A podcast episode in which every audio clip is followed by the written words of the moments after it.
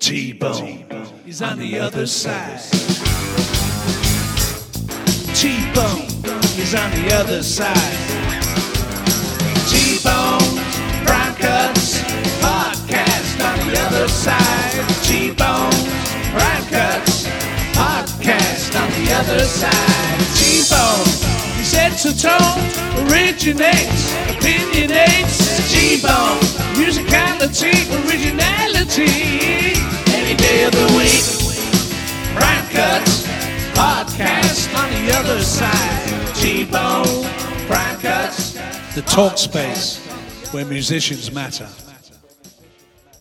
Welcome to T Bone's Prime Cuts on the Other Side, Episode 6. Our guest today, the legendary John Oates. Half of the famed duo Daryl Hall and John Oates, a member of the Rock and Roll Hall of Fame and the Songwriters Hall of Fame. Today, we'll discuss his solo album, Live in Nashville, Oates Songfest 7908, Saxsquatch, something that doesn't get discussed enough, John Oates the guitarist, the renewed popularity of the band, seeing them sell at huge arenas worldwide. Why no two of their songs sound alike? We'll share memories of my favorite Hall & Oates record, T-Bone Wolk, We Are the World, Live Aid, George Harrison, and so much more. You'll have a great time today. Without further ado, here's John Oates. Well, welcome to T-Bone's Prime Cuts on the Other Side. Our guest today is music legend John Oates. John, how are you? Mr. T Bone, I'm doing pretty good. Pretty good considering. Now, we have a long working relationship. And as you know, I've had some health issues the last three years and haven't been able to keep up with all you're doing as much as I'd like to. But despite the pandemic, I noticed that you've stayed busy. And Yeah. uh, can you tell us some about the Live in Nashville record that, that you put out with the Good Road Band? Sure.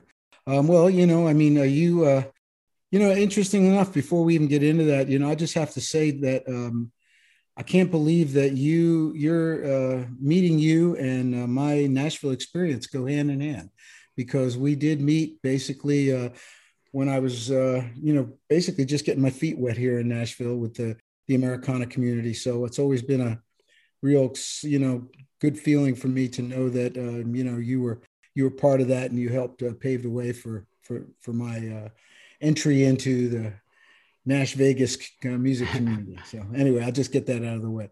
Um, well, you know, I've got uh, my with my solo work. You know, um, over the years, I've I've developed a, a kind of a community of musicians. You know, a lot of great session players uh, who I've had you know the pleasure of working with, and then little by little, this this good road band kind of kind of formed. You know, uh, one by one, and uh, it started with the you know with the, some of the guys that I I knew, uh, you know, around town, but they weren't really a band. They were just their own individual players. And um, when I was going to do the Arkansas album in 2017, late 17, I really wanted it to sound like a band. I wanted to assemble an, a group together that was going to make the whole record together and, you know, and have a very coherent band sound. So um, Guthrie Trapp, uh, the lead guitar player, is one of my good friends, and you know, I just, you know, he's he's he's just one of the greats. You know, he's a he's a very special special person.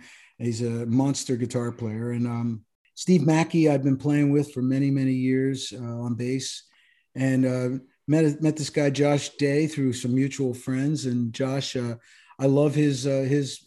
He started out as a really playing percussion for us because um, I didn't even know if I wanted a drum kit, uh, but he's transitioned into the the full kit as well as percussion. And then uh, we got Russ Paul uh, to play pedal steel, and Russ Paul is um, just one of the most unique and innovative uh, pedal steel players you'll ever hear. Uh, he can play traditional, but uh, he really does some really out there stuff with uh, delays and cool effects that he's developed himself. And I wanted something above and beyond.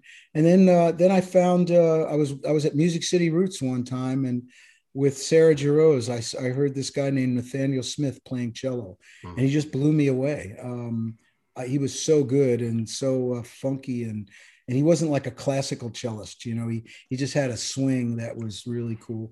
And I introduced myself, um, and I said, "Man, I'd love to play with you sometime." And uh, you know, it was one of those things where he just came over the house and we just started playing. It was magic.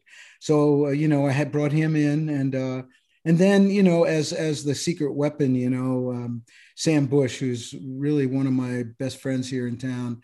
Um, I asked him if he would be part of the album, and uh, you know he was gracious enough to say yes. And and whenever he could, he would play with us live. Um, so that was the genesis of the of the the Good Road Band, and um, we had been playing on and off, you know, sometimes with Sam Bush, sometimes not. Sometimes we'd go out with a trio, sometimes we'd go out with four pieces, sometimes we'd go out with a full six pieces. And really, it depended on the show and, and people's availability. Um, and uh, after about two years of playing a whole bunch of shows, we were really tight, and uh, the show just kept getting better and better. And in the beginning of 2020, I know this is a long-winded story, so oh, go ahead. Go ahead. You can stop me anytime. um, in the beginning of 2020, uh, I was getting ready to go uh, do a Hall and Oates tour. You know, we had uh, right. a 38 city tour plan with uh, Squeeze and KT Tunstall, and it was going to start in February. And I thought, you know, man, I, I've been working with the Good Road Band in Nashville for, for over two years. And I wanted to capture that band. I wanted to capture them at their, at their height, basically at their peak, you know, when we were tight and when, you know, behind playing a whole bunch of shows. And I didn't want to lose that, that, you know, I wanted to somehow record that. And uh, so on January, I believe it was January 9th, um, 2020, we uh, booked the Station Inn, which is one of my favorite places to play, and um, we recorded it. And uh, it turned out to be a great, great night with a lot of energy, and it was real. The band was playing fantastic, and I thought, okay, man, this is cool. I got it. You know, I got it recorded, and you know, it's there for posterity, whatever that might be. And then, of course, uh, we started the tour with Hall and Oates. We did a warm up show, and then we played Madison Square Garden, sold it out, and that was it. It was over uh, the rug, the COVID rug got pulled out from under us. And so there I was sitting there facing a year of nothing, you know, nothing going on. And I had this incredible recording in the can, you know, from the Station right. Inn. And I didn't really know if I was going to put it out. But then I thought to myself, hey, you know what? Why wait? You know, let's, I'll just put this out. And so that's what I did. I put it out digitally. And uh, I'm glad I did, you know, uh, for people who want to hear what you know what was happening at the station inn at that that night it it's a really honest to goodness representation of a true live album. There is not one overdub. There is not one fix. There's nothing. It's mixed. We did mix it you know. I, yeah. I will say that we did did a mix on it. But other than that it is as real as it gets. I know this this just passed and i didn't get to to really talk about it before it happened but how did the you know the Oates Songfest 7908 come about and who came up with the idea to make it virtual? that was a that was also a product of COVID. you know, a result of of de- trying to trying to make something happen during COVID. We over the summer we had gone out to Aspen, Colorado, where my wife and I and son and I we lived for 25 years, uh, almost 20 25 years before moving to Nashville. While we were out there, the mayor of the town, who used to be my sound man. I know that's a it's That's a small town. What can I tell you? Um, he, we ran into him, uh, you know, on a beautiful summer day, and we got to talking. And he said, "Man, you know, when things get back to normal, he goes, be great if you would re- revive the 7908 Aspen Songwriters Festival, which you attended. Yeah, I uh, went to the first one. You went to the first one. That's right. Yeah. And uh, we did three of them. And it was one of my proudest moments and something I'll never forget. And how amazing it was at the at the really legendary Wheeler Opera House in Aspen, Colorado. And uh, you know, due to circumstances, it fell by the wayside. And when he said that to me uh, this past summer, I thought, hmm, you know what? That's something I would like to do again.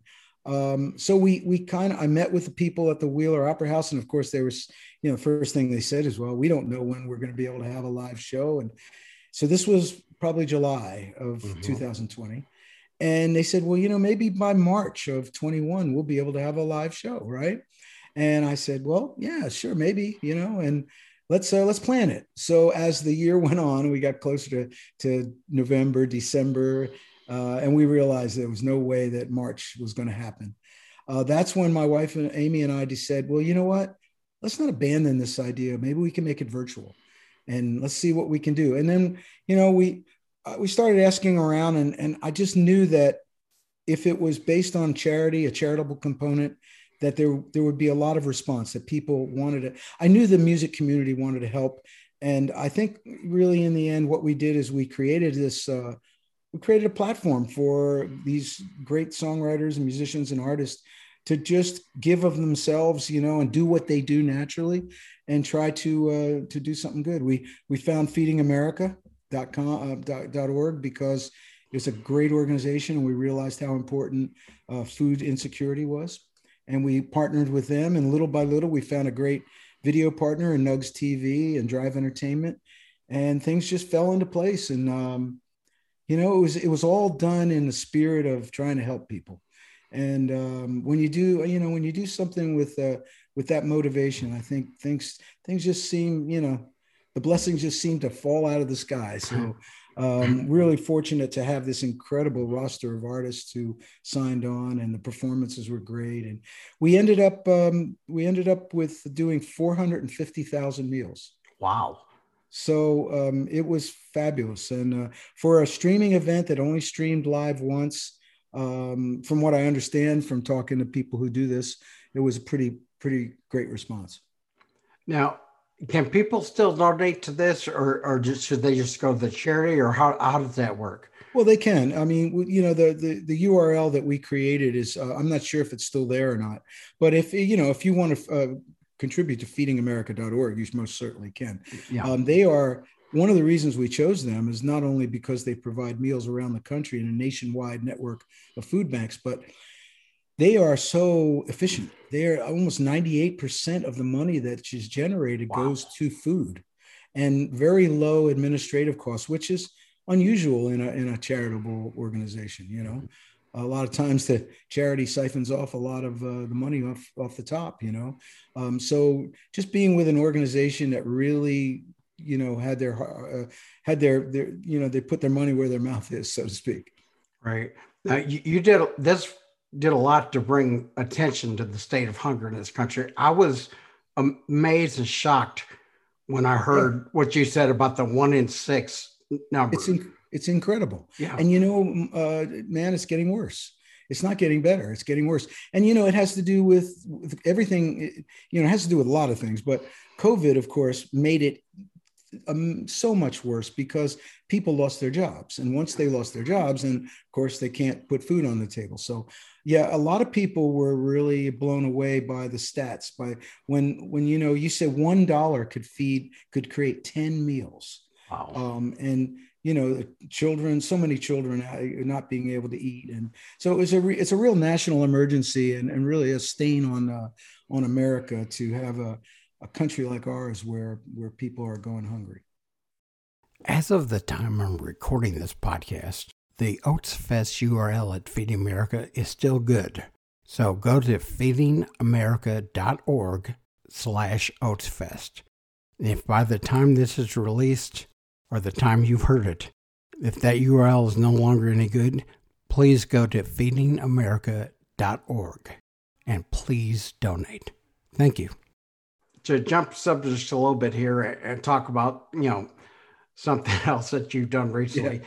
Uh, tell us a little bit about uh, Saxsquatch and that amazing version of Maneater you recorded. That video is so good. Thank you.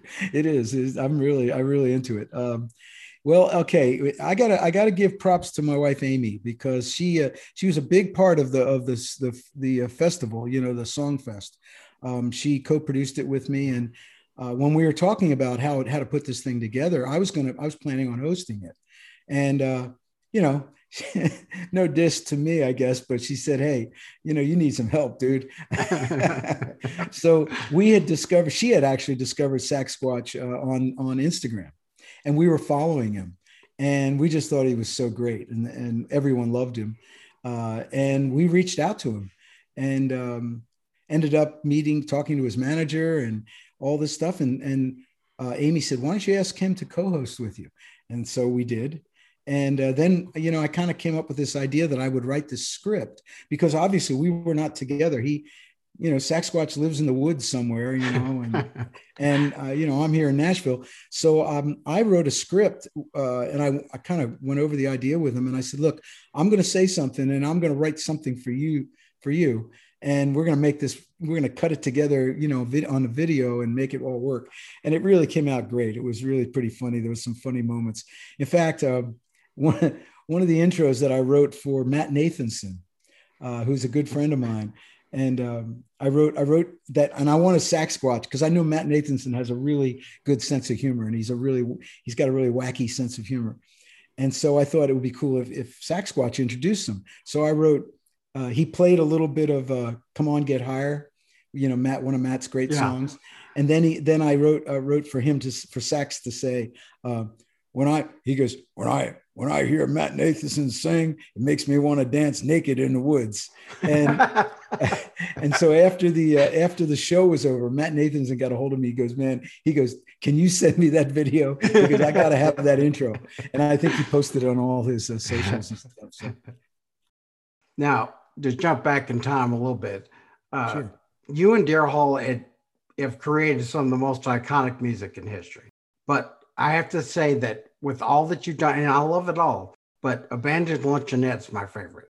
And I mm-hmm. love how you dedicated so much of the book to that album. Why do you think that album and the songs are so good even today?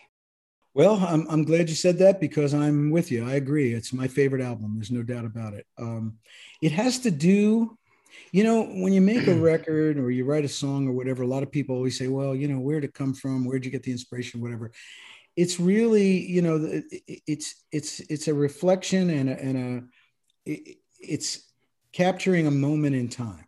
So what i what i say about the abandoned luncheonette album it was the perfect storm of creativity. Um, daryl and i had made one album with arif mardin at atlantic records.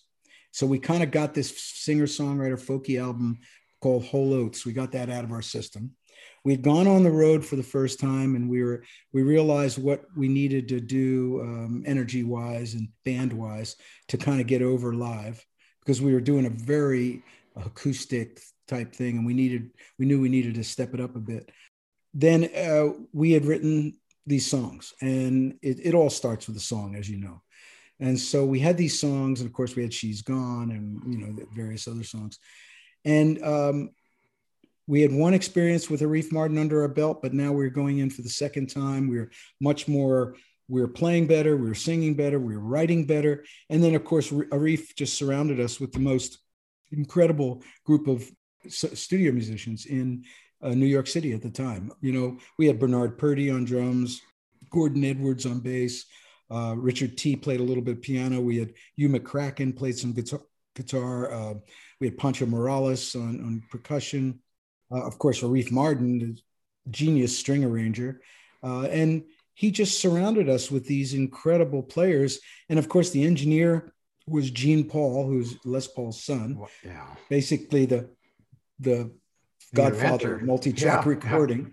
Yeah. Um, and so that's why I said it was the perfect storm of creativity. We had the songs, we had the studio, we had the players, we had the the producer, um, we had everything and it was all there at the same time. And that's why i think that record just uh, is so unique and so um, you know there's just something about it that's just very very magical and special. Now you mentioned him and i was going to ask you about arif. I mean he was such a great producer. What was it like working with him and what have you taken from that experience and put into your own producing?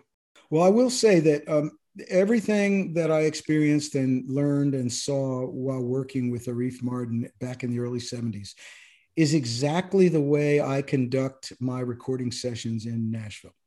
Um, I, whatever the way he did it, the way he kind of, he kind of, he, everyone knew who was in charge, but he never, he never asserted or lorded himself over anyone. He let the players do what they do best, and his his genius was to pick those players because he knew what they would deliver. And here in Nashville, you know, you've got this inc- incredible embarrassment of riches with these incredible musicians. So once you get to know the town and you get to know these players and what what they all do, um, you really it's like. And Vince Gill told me one time. He said, you know. Um, being a producer in Nashville is like being a director of a movie.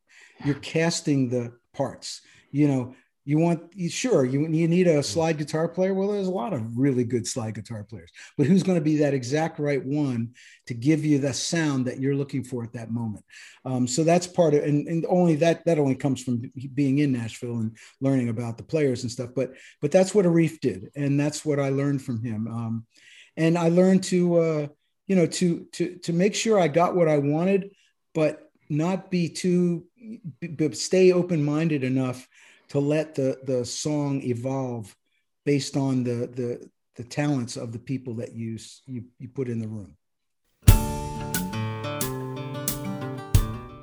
You can help support this podcast and get some cool merch by visiting tbpcpodcast.com slash store.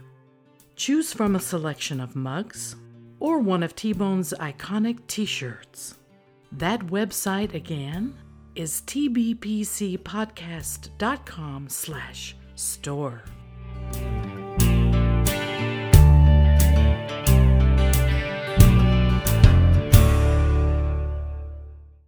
Uh, you mentioned slide guitar, and that, that makes me think of this next person.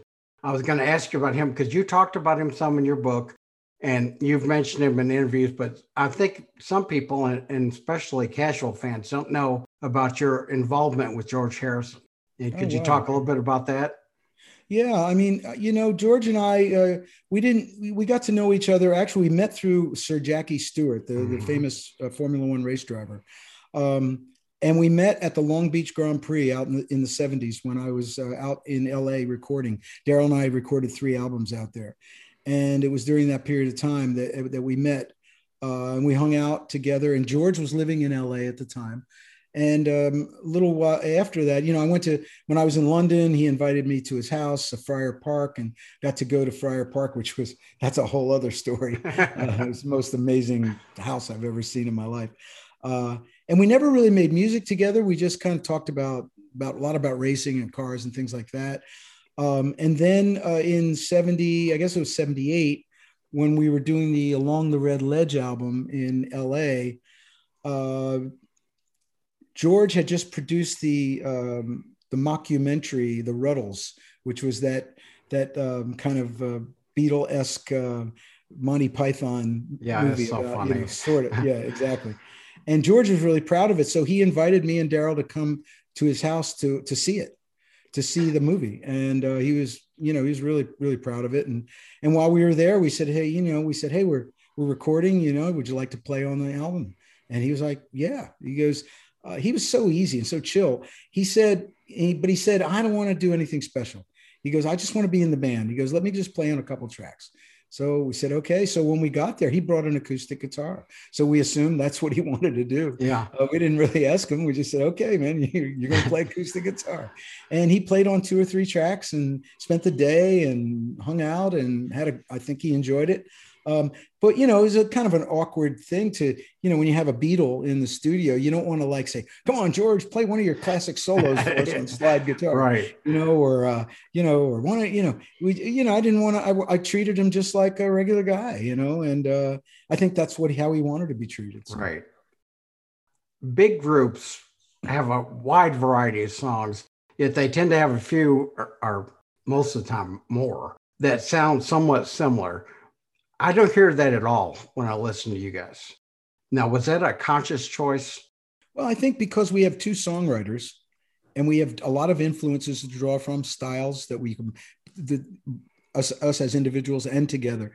Um, no, you know, it wasn't a conscious choice. It, we just wrote the songs that we felt like writing, that we we just wrote the best songs we could, but we never referenced ourselves ever. And I think that's where, you know, people you know maybe start to copy themselves you know when when there's mm-hmm. pressure from the outside like from the record company or from management or or the world you know radio might say oh well you had this big hit so you know we need we need rich girl 2 or we need yeah. uh, you know man eater 2 you know um, and there certainly was that subtle pressure but we stayed we really didn't listen to anybody we just did exactly what we wanted to do um, in fact you know during our entire recording career uh, we never allowed the record company or any radio people to even come into the studio. Wow. Um, it wasn't until we were done the record and we actually delivered it. We literally said, "Here you go. Here's our record. You figure out how to sell it. We, our job is to make the music. Your job is to figure out how to sell it." Um, and that's what we did. And so um, I'm very pr- I'm, I'm glad you brought that up because that is a it is a source of pride to know that not one of our you know not one of our songs but even our big hit singles none of them sound like the other not even close Well, that, that's even more impressive to me that it wasn't a conscious choice. You just did it. And that's that's Yeah. even more impressive. that's true Now, you were involved fairly close together in three of the biggest and I think coolest events in music history. Now, you recorded We Are the World, you reopened the Apollo Theater and brought up Eddie Kendricks and David Ruffin, and then you did Live Aid. Can you tell us a little bit about what that whirlwind was like? It was, and it was a whirlwind. It was all in a very compressed period of time. I, you probably have the dates. I don't have the dates in front of me, but it was very close together. Um, it was really, it kind of put a cap on our 80s success. Um, it was almost a capstone to it. You know, we, um, Daryl and I, when Daryl and I first met, one of the first things we did together was go to New York and go see the Temptations at the Apollo Theater. And uh, we sat in the front row. So playing the Apollo, and the, the Apollo had been closed in the in late 80s, mid 80s uh, for, for re, uh, renovation. And when they were reopening, uh, they wanted to do a special event, and we were we were going to open the Apollo uh, after the renovation. So we wanted to make it special and do something unique. Uh, so we we found Eddie and David. David was in the Detroit area, uh, not really doing much, um, and Eddie was playing Holiday Inns in Alabama and stuff. Uh, and we we found them. We reached out to them and we said, "Hey, would you guys come and kind of reprise your Temptations classic Temptation thing?" And you know, we said we want the whole thing. We want the black tuxedos Yeah. and the dance steps, the whole thing, you know. And if anyone has ever never seen that show, it's pretty pretty amazing. Uh, so here, you know, here Daryl and I were on stage with our teenage heroes doing exactly what you know what we would have only dreamed of doing as as teenagers. Um, and there we were on the you know at the Apollo Theater, the legendary Apollo, and we did the Temptations medley. And when we uh, were set to do Live Aid, we want we of course invited them back to to do it again. And then, of course, we backed Mick Jagger and Tina Turner uh, and closed the show at Live Aid in Philadelphia. So, but in between that was the We Are the World, which was um, cleverly scheduled for the night of the American Music Awards. And in those days, it wasn't like it is today, where there's you know 1,800 music show music award shows. Right.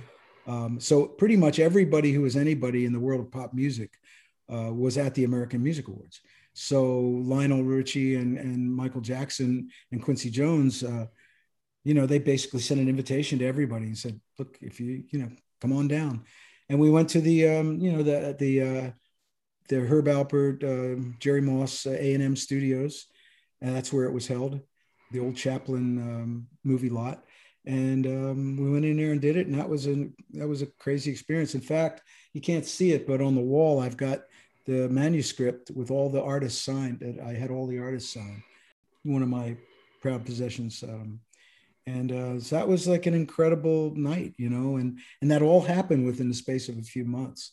So it was almost like daryl and i really stopped after that. Yeah. we just said it was like we were like what more could we do? I mean we had number one record after number one record. We had you know multi-platinum touring the world touring the world. We had been on the road for you know al- almost 20 years um, without ever stopping really never ever stopped and it was felt like it was time to try something else you know and just back off a little bit Now, this this next subject, I'm sure you could fill a whole podcast with, so we'll we'll keep it brief. But T-Bone Wolk, that yeah I remember meeting him in the studio for uh, Thousand Miles of Life, yeah and uh, I remember he was staring me down, and and he thought he knew me. And then after I talked to him and I told him who, who I was, what my name was, I said, "Today I'm Terry, not T-Bone." and he he insisted on calling me T-Bone. And e- every every email I got from him after that was always T-Bone. You know, he always said T-Bone. so, You know, and Right.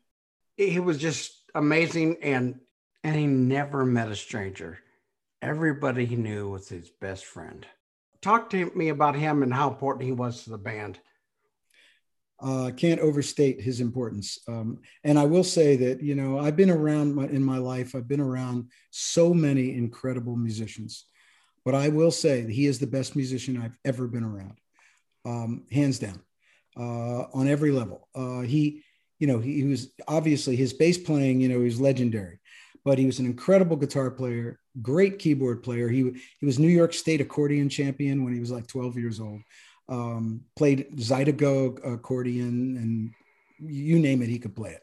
Um, and he was, as you said, he everyone was his best friend because he was so down to earth and so such a, a, a great human being. He he just exuded this positive energy and I never heard him play a wrong note. I don't think I've ever heard him. I know for a fact that I never heard him play a, a, a, a, a mis- make a mistake on bass ever.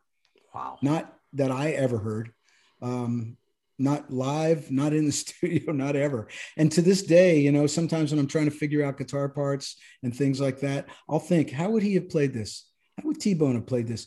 You know, would he have used a capo? Would he have tuned down, you know, tuned his E string down to D? Uh, would he have, um, would he finger, what, what, what would he, I think about how he would have approached it. Um, and to me, he was a, it was the consummate musician, you know. And one of those things, one funny thing about that session, that was my first album in a solo album in Nashville, and uh, you know, I remember when I was, uh, you know, um, I was with Bill, um, uh, the engineer who we used, Vorndick. Bill Vorndick, that's right. And Bill's a real old school Nashville engineer. And I was consulting him, like, well, hey, Bill, you know, I don't know the players. Who should we get? You know, and he was making a lot of great suggestions on who, who should play. And he said to me, he said, who's going to play bass? And I said, well, I'm going to bring my bass player T-Bone down. He, and Bill Vorndick said, he said, I don't know, man. He goes, that might not be a good idea. He goes, these guys, you know, they they're pretty, you know, they're amazing players and they don't like to play with people they don't know. I said, don't worry, it'll be fine. And it was really funny because, um, of course, they they loved him and he was amazing. But after a few days, all these bass players started showing up at the studio. You know, Michael Rhodes and Steve Mackey, they're all like coming and just standing behind the behind the console. And Bill Vorndick, the engineer, goes, "Why are all these bass players showing up?" I said, "They're showing up to see this dude right here because because he's a bad bad mamma jamma." Um, and uh, you know, just uh, just one of the one of the greats. I can't say enough enough good things about him.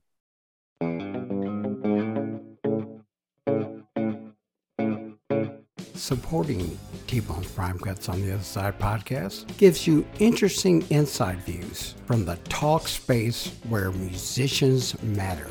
Go to tbpcpodcast.com and click the donate button. All contributions are much appreciated.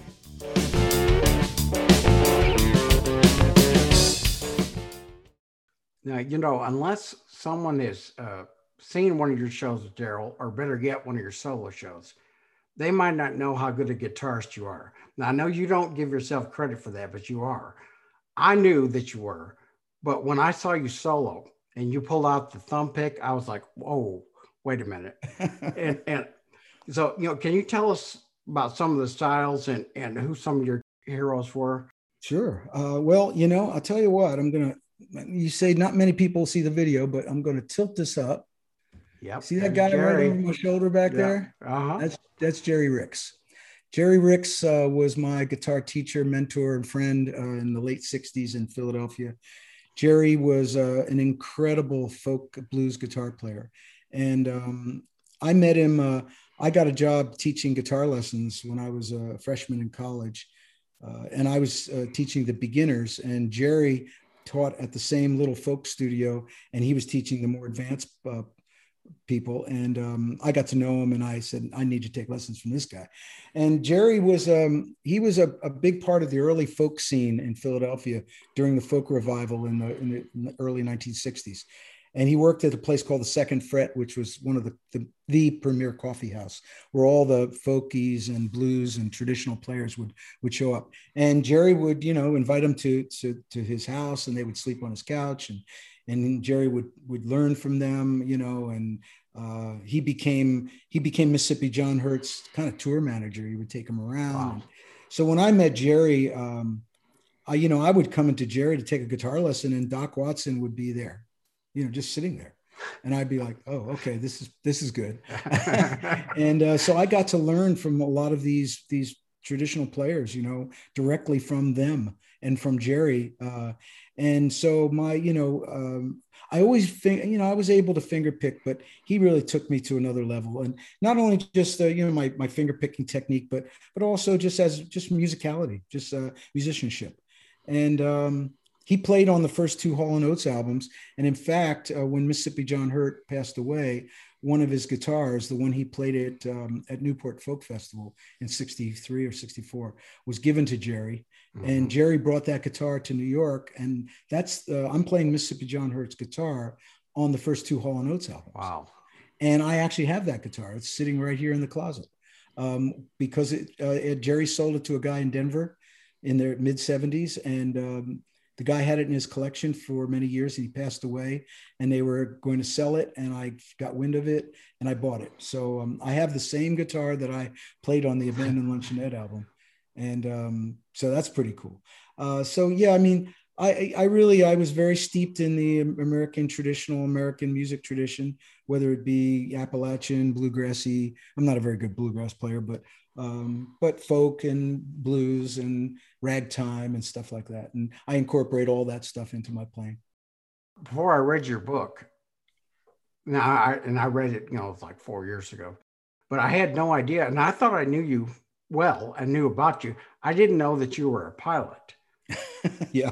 and uh, the, the Lake Erie and icing conditions and wing, wings, that was, I mean, even just reading it was scary. Do, do, you know, do you still fly? No, I don't. I mean, on occasion, if I'm in someone, if I go take a private plane and I'm with a friend or something, and they, you know, they want ask me if I want to, sure, I'll fly a little bit. But um, no, I don't fly. I still, you know, I don't have my license. I'm not current. Um, actually, you know, it was when I moved to. I, I was flying when I lived on the East Coast, but when I moved to Colorado, I just didn't have the aircraft that was this, it wasn't the smart thing to have a light aircraft in the mountains and yeah. i just knew it was a whole different level of flying so i and plus i had a kid and i was building a house and i, I really wanted to do other things i wanted to like kick back and i didn't want to be quite so responsible to stuff like that but you're right that experience uh, with uh, getting icing over lake erie was something I'll never forget. And also, I, I still have kind of nightmares about it. Wow. Um, every time I think about it, I, I get the shivers and you know i mean i that was about as close to dying as i think um, i've ever been. Uh, even a car crash wasn't wasn't as bad as that. Um, and so it was um, somebody was looking after me and you know i did the right thing and i got the right whether it was guidance from above or guidance from my brain maybe a combination of both you know? Yeah. Uh, now can you tell us some about writing songs for the movie gringa? Yeah well, we're still we're, we're still trying to get some distribution for the movie Gringa. Uh, you know, this COVID thing has really screwed everything up. Yeah, uh, it'll probably end up streaming on some one of the streaming platforms. Uh, it's a it's a great little movie. Uh, a friend of mine from Aspen, Colorado, is the director, and uh, it was during COVID when he reached out to me and um, said, "What are you up to?" I said, "Well, you know, I'm writing some songs, just kind of just hanging out." And uh, he said, "Do you want?" To, he said, "I'd like to show you a clip of this movie I'm making, and see if you can come up with something. He did.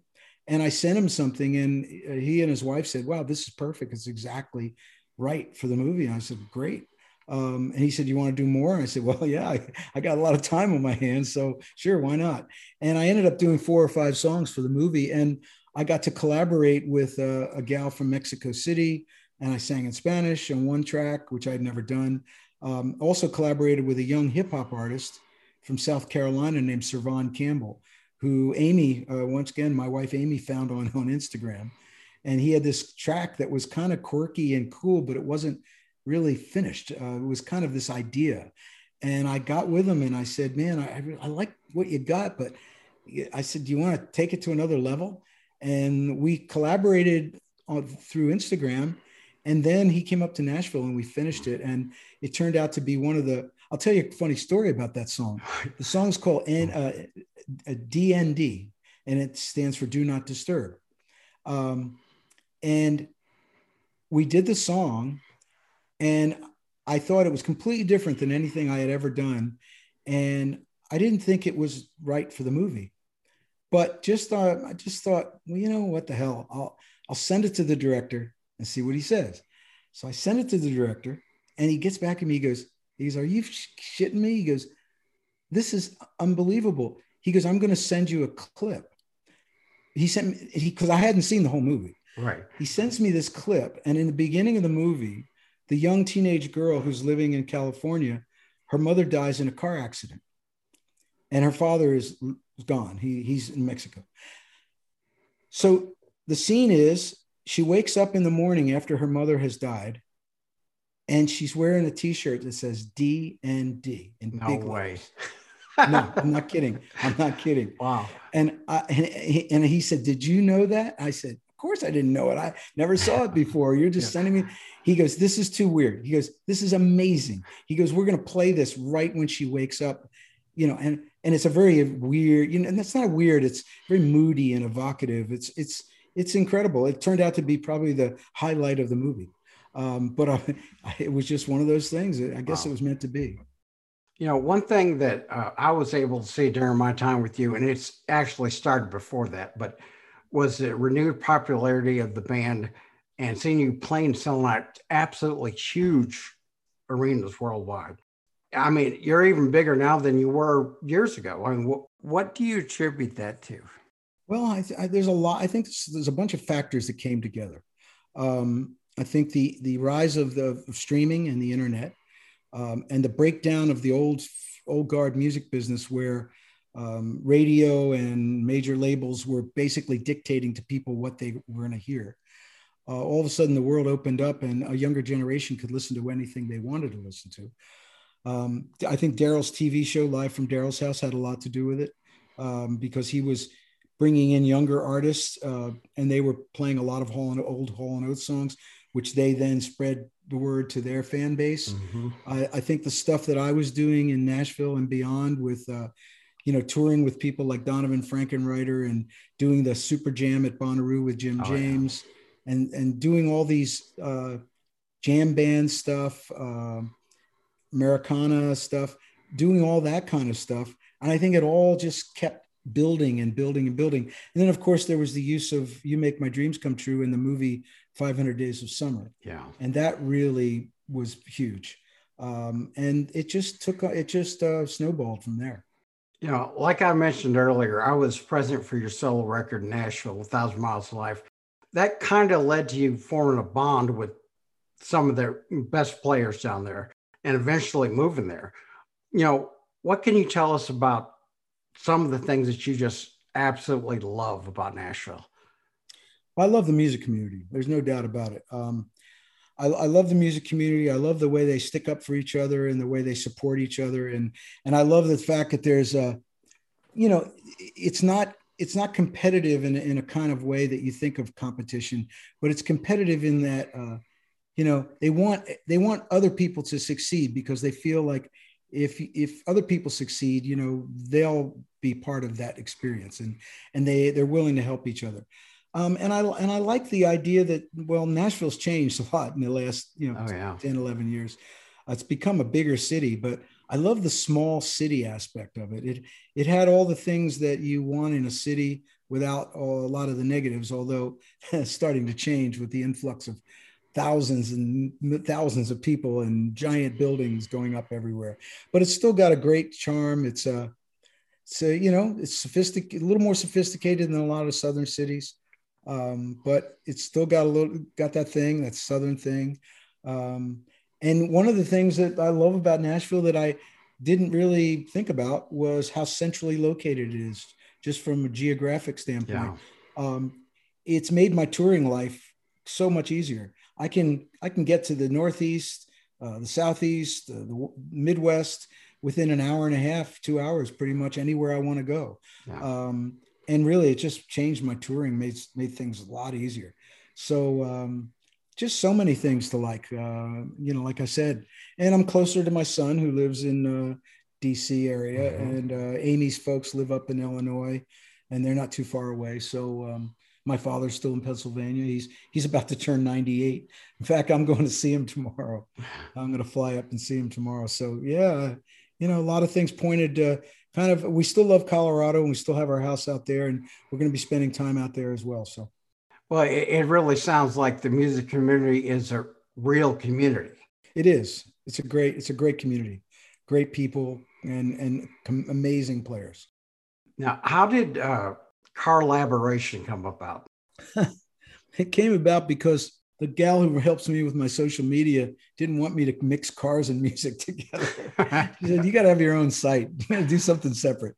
She goes, "You got too much wacky stuff going on," um, and I think she was right. You know, I think it's it's better to have my my Instagram and sites, uh, you know, be a little bit more lifestyle and music musically oriented.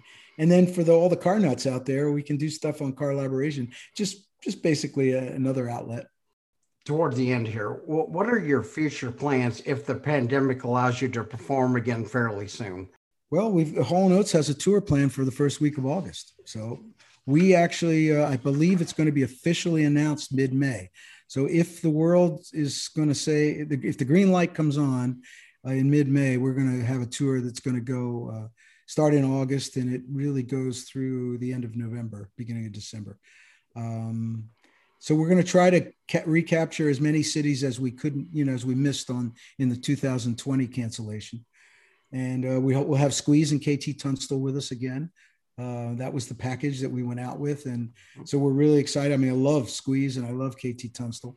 So um, it's a great musical show, and hopefully we'll get that we'll get that done and starting in August. Uh, in the meantime, I'm uh, I'm not really planning on, you know, I, am I'm doing a couple little solo guitar things, but um, it's it's a nice time for me to be able to kick back a little bit and appreciate being home for the first time, really, in my whole life, yeah. my whole adult life. It's the first time that I've actually not traveled uh, in since 1972. Wow. So um, I didn't know what it was like to be home. Really, seems seems sounds crazy to say, um, but I kind of like it. So I figure out a way of uh, doing it a little bit more. Well, I, I want to thank you for this and uh, and for allowing me to work for you all those years. And I have to I have to admit, listing me in your book was definitely a highlight for me. So thank oh, you. Good. Well, hey, you as I said in the beginning of this conversation, man, you were there at the beginning of my Nashville experience, and uh, you were uh, you were always a great supporter, and I always appreciate you for that. Thank you. Well, John, you have a good time. We'll see you. Okay, man. T, you take care of yourself. Okay. Bye now. All right. Good to see you, buddy. Bye. like to thank John Oates for all his wonderful time today, and make sure you go to johnoates.com for more information. Also, be sure to go to tbpcpodcast.com and click that donate button. We'll see you next time.